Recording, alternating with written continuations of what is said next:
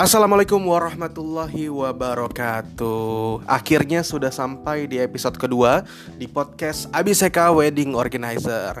Respect buat teman-teman yang udah dengerin di episode pertama. Episode pertama tuh cuman perkenalan sebetulnya. Kenapa kita bikin podcast Abiseka Wedding Organizer ini? Alasannya adalah di uh, episode pertama teman-teman. Dan hari ini gue uh, sendirian untuk recording di episode kedua. Dan yang tadi gue udah bilang ya Sangat uh, respect kepada orang-orang yang sudah dengerin. Dan semoga di episode kedua ini juga tetap dengerin di podcast Abiseka Wedding Organizer. Dan sebelumnya juga turut berduka cita buat keluarga korban dari COVID-19. Semoga uh, diterima amal ibadahnya buat almarhum atau almarhumah dan keluarga yang ditinggalkan diberikan ketapah, ketabahan dan semoga uh, di kehidupan setelah ditinggal oleh orang yang dicintai makin baik, makin baik dan makin ikhlas. Semangat buat semuanya. Dan buat teman-teman yang masih keluar rumah atau keluyuran, nongkrong dan lain-lain, stop teman-teman. Jadi baiknya tetap ikutin himbauan dari pemerintah untuk uh, work from home atau stay at home. Jadi jangan ke mana-mana. Kita bantu petugas-petugas kesehatan yang ada di Indonesia biar bisa menuntaskan masalah COVID-19 ini gitu. Oke, balik lagi ke topik teman-teman. Uh, jadi uh, gue menamakan listener gue Abiseka Mania aja ya. Jadi biar gampang. Sejauh ini gue nggak tahu gitu na namanya apa. Dan tujuan dari podcast ABCKWO gue uh, bahas sedikit lagi di episode pertama adalah uh, yang pertama ada tiga concern atau tiga poin yang akan gue bahas yang nggak akan keluar dari itu poin-poinnya. Uh, oh sorry nggak akan keluar dari uh, tiga poin itu podcast dari MICK Wedding Organization ini. Yang pertama adalah kita akan ngebahas tentang kejadian-kejadian atau ya yeah, kejadian di belakang layar pada saat kita nge-WO atau pada saat kita event kejadian-kejadian yang seru mungkin atau kejadian-kejadian yang mengharukan kejadian-kejadian yang ya bikin kita kesel mungkin di belakang layar seperti apa mungkin cekcok antar keluarga atau enggak mungkin miskom sama vendor atau kejadian yang lucu pokoknya kita uh, ceritain semuanya. Tujuannya satu tidak akan menjelek-jelekan siapa pun tidak ada maksud untuk itu. Tujuannya adalah mengambil hikmah dari kejadian itu untuk pembelajaran di event-event berikutnya. Lalu yang kedua adalah fokus kita atau poin kedua dari uh, di, dibuatnya podcast ABCKWO ini adalah ada salah satu ada nama kontennya yang di poin kedua adalah keluh kesah vendor. Jadi keluh kesah vendor itu nanti gue akan menginterview beberapa atau enggak uh, vendor-vendor yang ada di industri pernikahan ini kayak catering, mungkin dekorasi, foto, musik sampai sanggar gitu untuk berkeluh kesah gitu. Berkeluh kesah selama dia ada di industri ini tuh apa aja gitu, hambatannya, terus perjuangannya, mungkin harus nunggu klien sampai jam berapa pokoknya perjuangan dia deh kalau kesahnya tujuannya juga sama kayak yang di poin pertama gak ada maksud untuk menjelekkan atau merendahkan siapa pun itu hanya untuk menjadi pembelajaran buat kita semuanya jadi biar lebih baik lagi termasuk dari Abiseka Wedding Organizer. Yang ketiga adalah yang sekarang akan gue bahas yaitu tadinya gue pengen menamakan konten ini atau poin ketiga adalah WO juga manusia. Tapi kayaknya gue akan merubah namanya menjadi vendor juga manusia. Tapi especially ini vendor-vendor uh, yang ada di industri wedding ya, bukan vendor yang ada di luar industri wedding. Tapi mungkin relate juga nanti bahasannya nggak apa-apa. Tapi yang jelas gue adalah uh, especially untuk vendor wedding. Jadi gue menamakan namanya vendor juga manusia, bukan WO juga manusia ya. Kita mulai teman-teman. Jadi di vendor juga manusia ini mungkin kelihatannya buat calon pengantin atau enggak uh, klien-klien yang ada di ABCK Wedding Organizer atau klien-klien yang ada di luar sana adalah kelihatannya kenapa sih namanya vendor juga manusia? Emang kita sekejam apa sih sama vendor? emang kita kayak gimana sih sama vendor emang kita terlalu marah-marah terus kan enggak jadi kesannya kayak mengkasihani vendor banget sih si vendor juga manusia ini emang kita kayak killer banget atau monster banget si klien sebenarnya enggak jadi tujuan vendor juga manusia ini adalah sebenarnya ini untuk mengeduket. Edukatnya khususnya buat gue pribadi khususnya buat tim gue juga bisa ke wedding organizer atau bisa KWO uh, eh, tujuan dibuatnya vendor juga manusia ini salah satu konten dari podcast Abis KWO adalah untuk mengeduket WO lalu catering, dekorasi, vendor-vendor yang ada di uh, yang ada di industri pernikahan dan yang uh, berikutnya adalah mengeduket klien-klien atau enggak calon pengantin yang menggunakan jasa pernikahan uh, melalui vendor-vendor kayak misalnya gue mungkin atau enggak foto video siapa, musiknya siapa gitu-gitu. Jadi vendor juga manusia adalah meluruskan atau enggak membantu buat membantu buat calon calon pengantin yang sudah terlanjur memakai jasa vendor tersebut atau enggak uh, misalnya vendor WO atau vendor dekor, vendor musik agar ke depannya komunikasinya uh, bagus dan enggak akan rusak komunikasinya dan berjalan harmonis, enggak ada yang berantem berantem, enggak ada yang miskom miskom dan lain-lain. Nah biasanya yang bikin berantem berantem atau yang bikin jadi miskom dan akhirnya jadi nggak enak komunikasinya antara vendor dan klien adalah tidak jelasnya perjanjian di awal mengakibatkan pada saat di pertengah jalan di pertengahan jalan vendor eh, sorry klien tidak tahu hak yang diberikan vendor itu apa aja karena tidak di breakdown secara jelas. Dan uh, vendor juga miskom uh, kewajiban yang diberikan klien tuh klien maunya A tapi tidak tersampaikan dengan baik di vendornya. Jadi entar ada miskom seperti itu. Makanya perjanjian di awal tuh penting. Makanya gunanya uh, eh, MOU itu adalah uh, biar tahu nih haknya klien tuh dapatnya apa aja, kewajiban klien tuh harus bayar berapa, terus hak dan kewajiban vendor tuh harus seperti apa. Nah, mari kita bahas teman-teman. Di sini gue akan bahas untuk pertama adalah 5 poin. Jadi buat teman-teman nanti yang mendengarkan baik dari vendor atau enggak baik dari calon pengantin atau dari klien yang sudah menggunakan uh, vendor pada saat uh, untuk mengurus pernikahannya.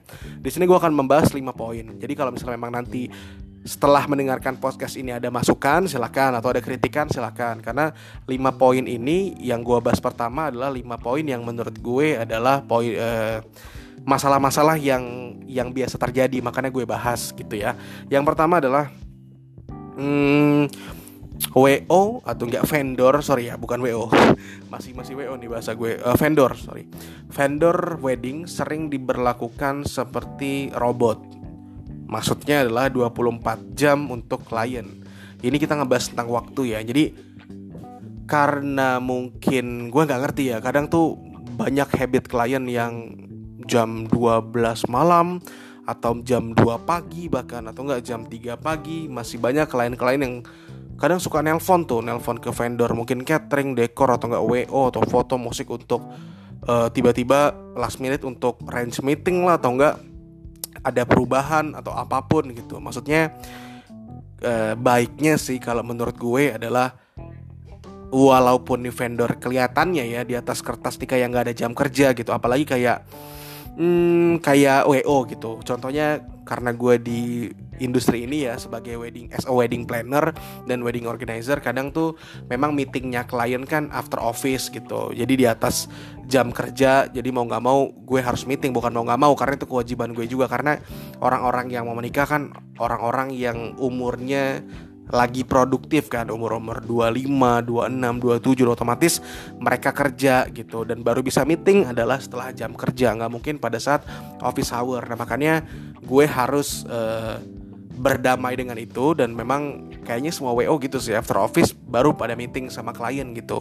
Tapi kalau misalnya meetingnya pada saat office hour bisa ya nggak apa-apa kita malah seneng gitu. Nah karena mungkin dicapnya uh, meeting after office bisa sama WO gitu kan dicapnya mungkin di atas jam 12 pun di telepon selalu siap gitu. Padahal kita juga punya ya di atas kertas kita tetap punya jam kerja. Tapi kan bukan tapi kan uh, punya jam kerja dan kita juga punya jam tidur kita juga punya jam istirahat. Bayangin kalau misalnya kita 24 jam atau enggak selalu di telepon jam 2 harus ngangkat diajak uh, ketemu jam berapapun last minute harus bisa Padahal tuh mepet banget waktunya harus ngelawan macet, ngebut sana sini kan gak baik juga buat kesehatan, gak baik juga buat keselamatan si vendor yang harusnya si uh, si vendor itu bisa nemenin si klien sampai pernikahan selesai akhirnya nggak bisa digantikan sama orang lain karena mungkin karena dia sakit atau enggak malah kecelakaan amit-amitnya. Nah,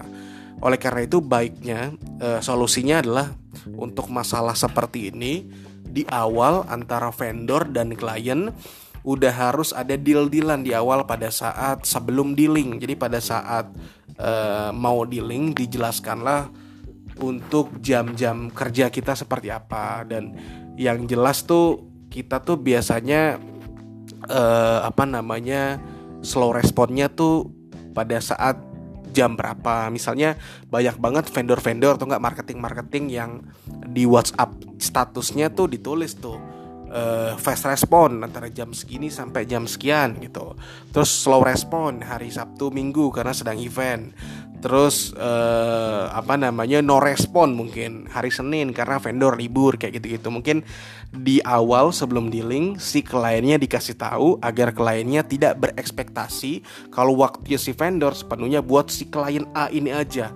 Padahal kan kliennya bukan cuma dia doang ada klien B ada klien C sampai klien Z mungkin gitu. Makanya di awal nggak ada masalah gue yakin klien juga ngerti klien juga bukan cuman vendor juga manusia klien juga manusia gitu. Jadi gue yakin kalau diberikan pengertian seperti itu pasti ngerti. Nah biasanya yang jadi masalah di awal karena si marketing menjanjikan banyak akhirnya ngomongnya manis akhirnya malah pahit di akhir gitu. Baiknya adalah better ngomong pahit di awal tapi manis di akhir. Maksudnya adalah hmm, di awal tuh dikasih tahu pahit-pahitnya. Jadi kita nggak bisa nih kak. Kita agak slow respon gitu di sabtu minggu karena kita sedang event. Jadi kita nggak akan sepenuhnya megang handphone dan balas-balesin gitu. Terus kita juga senin agak eh, nggak uh, bisa kita diganggu karena kita sedang libur kak. Jadi nggak bisa kalau misalnya kakak telepon. Jadi aku mohon, mohon maaf. Tapi kalau misalnya selasa rabu dan kamis insya Allah uh, kita bisa untuk uh, telepon-teleponan atau atur meeting dan lain-lain. Jadi di awal harus dijelaskan seperti itu. Agar apa? Biar nanti ke depannya komunikasinya tetap enak antara vendor dan klien. Karena bayangin aja, cuy. Uh, pada saat menjalani persiapan pernikahan pasti ada aja tuh berantem antara si calon pengantin dengan orang tua dalam menentukan konsep eh, dalam dalam dalam menentukan konsep pernikahan yang pengantin maunya nah internasional yang keluarga maunya tradisional kayak gitu-gitu. Nah bayangin lu udah punya masalah nih si pengantin udah punya masalah seperti ini tapi yang kedua masih ada masalah lagi sama vendor karena komunikasinya nggak baik. Yang harusnya kalian tuh saling akur antara si uh, klien dengan vendor akhirnya jadi nggak baik. Nah makanya di awal tolong buat semuanya ya buat termasuk buat gue ini pembelajaran buat gue juga buat vendor dan klien harus sama-sama aware sama hal ini. Karena biasanya di awal tuh si vendor hanya menjelaskan kewajibannya tuh akan misalnya kalau dari dekor gitu menjelaskan bakal kayak gini nih kak yang aku tampilkan. Dekornya bunganya ini uh, terus mau konsepnya seperti apa tapi nggak nggak menjelaskan masalah waktu gitu. Karena uh, padahal menurut gue itu penting banget. Dan menurut gue waktu tuh jadi salah satu hal yang jadi bumerang buat si vendor dan klien. Takutnya kalau nggak dijelasin akhirnya klien udah berekspektasi tuh uh, bisa dihubungin anytime gitu kapan pun akhirnya malah kecewa nanti gitu. Baiknya dibicarakan di awal aja biar sama-sama enak. Itu yang pertama.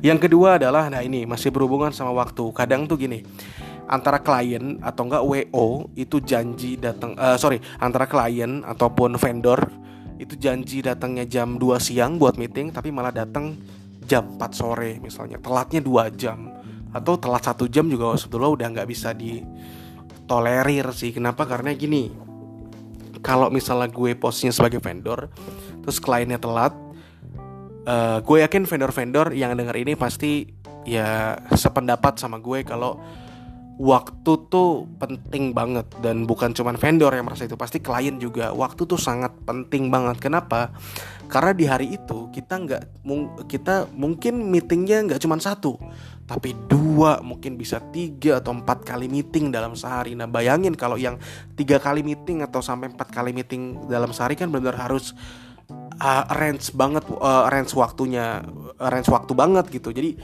dia udah tahu nih ekspektasinya si vendor gue meeting sama klien jam 2 jam 4 harus selesai biar nanti gue jalan ke tempat berikutnya jam 6 sampai maksimal perjalanan 2 jam karena macet macetnya lo tau sendiri kan Jakarta apalagi mungkin bawa mobil gitu kalau bawa motor masih bisa selap-selip gitu nah makanya buat klien atau enggak vendor harus aware juga sama masalah ini nih. Kenapa yang gue bilang harus aware? Karena uh, gue yakin buat uh, klien atau enggak buat calon pengantin dan buat vendor itu waktu sangat penting dan sangat berharga buat kita dan kalau posnya dibalik misalnya malah vendor yang telat padahal hari itu mungkin si klien itu waktunya sangat padat banget mungkin habis meeting dia mau fitting ke sanggar terus habis ini mau ke mana ngurusin yang lain nah itu tolong sangat dihargai masalah waktu nah ini masalah uh, masalah habit sih, masalah kebiasaan gitu. Dan masalah etos kerja juga. Jadi baiknya buat teman-teman vendor khususnya masukan buat gue juga dan bukan cuman buat vendor, buat klien juga. Mohon kalau misalnya memang udah atau buat calon pengantin ya kalau misalnya udah di arrange meetingnya hari Selasa ya kak ya tanggal 24 Desember misalnya jam 2 siang di Pondok Indah Mall misalnya nah tolonglah datang tepat waktu agar selesainya pun bisa on time juga agar kita bisa membantu klien lain yang berikutnya kalau gue as a vendor nih posisinya gitu karena kita butuh eh, apa namanya perkiraan untuk perjalanan. Karena kita nggak ada yang tahu nih jalanan macet atau di tengah jalan ada mobil mogok atau kecelakaan nggak ada yang tahu gitu. Jangan sampai hmm, karena meeting pertamanya telat akhirnya yang dikorbanin meeting keduanya jadi telat juga. Gitu. Jadi tolong dihargai. Nah ini biasanya itu juga deal-dealan di awal juga yang penting. Jadi di awal hmm, pada saat sebelum deal itu si vendor kasih tahu ke klien aja kak pasti ke depannya kita ada beberapa meeting gitu beberapa kali meeting. Mungkin kalau misalnya wo banyak lah meetingnya sama klien gitu. Uh, tolong kak pada saat meeting aku minta ketepatan waktunya gitu. Karena kenapa? Karena mungkin di hari itu aku nggak cuma meeting sama kakak aja tapi meeting sama klien-klien lain yang sudah janji meeting dengan aku. Jadi mohon pengertiannya kak. Uh, lalu yang berikutnya adalah bilang juga ke klien uh, atau enggak lu deal dealan sama klien kasih aja toleransi waktu. Misalnya gini uh, kalian udah janjian meeting jam 2 siang kak. Kita sepakat ya kita kasih toleransi waktu kita setiap meeting adalah 30 menit atau setengah jam. Uh, setengah jam itu nanti kalau misalnya kita janjian jam 2 misalnya sampai jam setengah tiga pun dari klien belum datang ya aku mohon maaf atau mohon izin untuk meninggalkan lokasi kak untuk berangkat ke venue berikutnya. Karena meeting tuh kan biasanya minimal banget tuh kalau sama vendor tuh bisa dua jam sendiri. Itu ya ada yang satu jam tapi gue biasanya sih dua jam sih gue hitung-hitung sama klien. Jadi kalau udah di awal dikasih tahu kayak gitu biasanya si vendor dan klien sama-sama menghargai masalah waktu gitu. Jadi tolong masalah waktu nih sangat dijaga banget gitu. Kalau misalnya yang dengar ini adalah si calon pengantin yang ingin menggunakan jasa pernikahan dari vendor uh, apa pun, tolong dibikin juga deal-dealan seperti itu sama vendor. Jadi biar vendornya nggak kurang ajar juga. Jadi kan gue yakin pasti namanya calon pengantin tuh banyak banget urusannya dan banyak banget yang diurus. Jadi tolong dibilang aja di awal kayak gitu biar vendornya pun tahu kalau hmm, ya sama-sama harus menghargai waktu lah gitu dengan begitu komunikasi lo akan tetap berjalan baik dengan vendor dan insya Allah ke depannya tetap baik dan harmonis. Lalu yang berikutnya adalah uh, di sini gue tulis keluarga besar nih kadang pada saat hmm, proses pernikahan atau bahkan pada saat harianya tidak tahu antara perjanjian antara klien dan vendor tapi tiba-tiba marah-marah atau enggak nuntut macam-macam. Nah itu udah hal yang sangat umum banget. Jadi tolong nih ini gue jelasin lagi poin ketiga adalah gue ulang lagi ya. Jadi kadang keluarga besar itu bukan uh, exclude dari pengantin ya ini bukan pengantinnya. Karena kita sering komunikasinya atau deal dealan sama calon pengantin nah akhirnya kadang keluarga besar mostly itu nggak tahu nih perjanjian antara klien dengan vendor dapatnya apa aja hak dan kewajibannya kayak gimana. Karena keluarga besar nggak tahu akhirnya digeneralisir. Vendor tuh ya harus sama kayak yang saya lihat sebelumnya gitu di acara yang keluarga saya gitu akhirnya di pada saat proses pernikahan nuntutnya macam-macam misalnya gini uh, contohnya buat wo deh misalnya wo tuh pada saat proses pernikahan ada uh, paket yang tertulis di situ jemput penghulu bukan dari WO misalnya kayak gitu dari keluarga. Nah klien udah sepakat udah ACC kan dealing tuh. Nah pas di pertengahan jalan si WO menjelaskan lagi kepada keluarga. Kalau misalnya kayak gini gini gini jadi penjemputan penghulu adalah dari keluarga mau disiapkan drivernya agar penghulu datang tepat waktu atau on time gitu. Nah kadang ada beberapa om atau beberapa tante pak ade bude pak lek bule gitu yang e, loh kok mas kok kok WO nggak jemput sih? Gitu. Lah saya dulu nikah anak saya WO nya jemput gitu. Nah kadang eh, kayak gitu-gitu tuh bikin meeting jadi nggak enak atau suasana jadi nggak enak. Jadi tolong buat keluarga besar nih yang non, uh, yang dengerin podcast ini uh, tanpa mengurangi rasa hormat om tante. Hmm, tolong jangan digeneralisir kadang karena mungkin om tante nggak tahu kesepakatan antara klien dengan vendor seperti apa. Maksudnya adalah gini, ya mungkin di WO itu sebetulnya menyediakan. Kalau penjemputan penghulu itu dari WO-nya, tapi paket yang diambil oleh keluarga biar nggak semahal itu, makanya diturunkanlah paketnya biar uh, penghulu tidak dijemput, gitu. Jadi konsekuensi yang harus diambil lah seperti itu. Nah baiknya jalan keluarnya ini nggak cuma WO misalnya kadang tuh dekor atau enggak catering. Di pertengahan jalan keluarganya suka macam-macam. Oh ini harusnya bunga asli semuanya kok. Ini ada yang artificial atau bunga plastik segala macam gitu. Nah kadang uh, gue yakin yang jadi vendor tuh gregetan banget. Kenapa? Karena ya perjanjian di awal ya memang udah dijelaskan kayak gitu kewajiban dari vendor pasti campuran bunganya gitu ini ada yang fresh flower ada yang bunga plastik dan calon pengantinnya udah mengiakan tiba-tiba di pertengahan jalan itu Uh, kadang dari orang tua atau dari keluarga besar komplain gitu. Nah tapi itu gue anggap adalah sebagai seninya sih. Jadi kadang kita nikmatin aja. Tapi baiknya kalau itu bisa dicegah, baiknya dicegah. Lagi-lagi uh, untuk apa? Untuk agar komunikasinya berjalan lancar, nggak ada masalah ke depannya dan hubungannya antara klien dan vendor silaturahminya nggak hanya sampai hari hari pernikahan aja. Tapi setelah itu tetap bisa bersilaturahmi agar bisa membuka pintu rezeki. Nah jalan keluarnya adalah untuk masalah yang ketiga ini sama sebetulnya. Jadi baiknya gini pada saat udah di link nih pengantin sebelum meeting dengan vendor baiknya pengantin sudah mengadakan meeting atau enggak meeting kecil gitu aja sama keluarga inti dan keluarga besar atau ngumpul-ngumpul gitu untuk membicarakan uh, vendornya ini ini ini WO-nya pakai ini, dekornya pakai ini, fotonya pakai ini dan dijelaskan WO-nya tuh uh, kewajibannya sampai sini aja nih papa mama om tante. Jadi emang uh, dari aku ambil paketnya seperti ini gitu. Dari masnya juga udah sepakat ambil paketnya seperti ini. Jadi tolong jangan disama-samain antara WO A, WO B karena sebetulnya ya WO ini bisa aja uh, menyediakan semuanya gitu dengan fasilitas yang sama kayak pernikahan anaknya Om A misalnya gitu. Tapi memang karena uh, budget dari aku terbatas dan aku pengen uh, apa namanya fokus ke yang lain, nggak cuma di WO aja, makanya hmm, aku ambillah segini karena kebutuhan aku ya memang hanya segini aja dan kayak gitu. Dan itu dijelasin nggak cuman vendor WO doang tapi kayak dekor dapatnya ini ini ini catering dapatnya ini ini. Jadi jangan sampai pada saat meeting keluar kata-kata nggak enak mm, untuk vendor atau enggak ya untuk menjaga hubungan agar baik aja. Sebenarnya kayak gitu. Jadi baiknya tolong sebelum meeting dengan vendor baiknya pengantin udah ya udah ada ngumpul-ngumpul kecil gitu sama keluarga inti atau keluarga besar untuk membicarakan hal inilah. Jadi biar nanti pada saat meeting besar dengan vendor technical meeting yang dua minggu sebelum acara di gedung takutnya keluarga nyetok apa gitu kan e, malah jadi nggak enak nanti e, apa namanya meetingnya. Lalu yang keempat adalah pihak vendor dipaksa buat meeting weekend di last minute.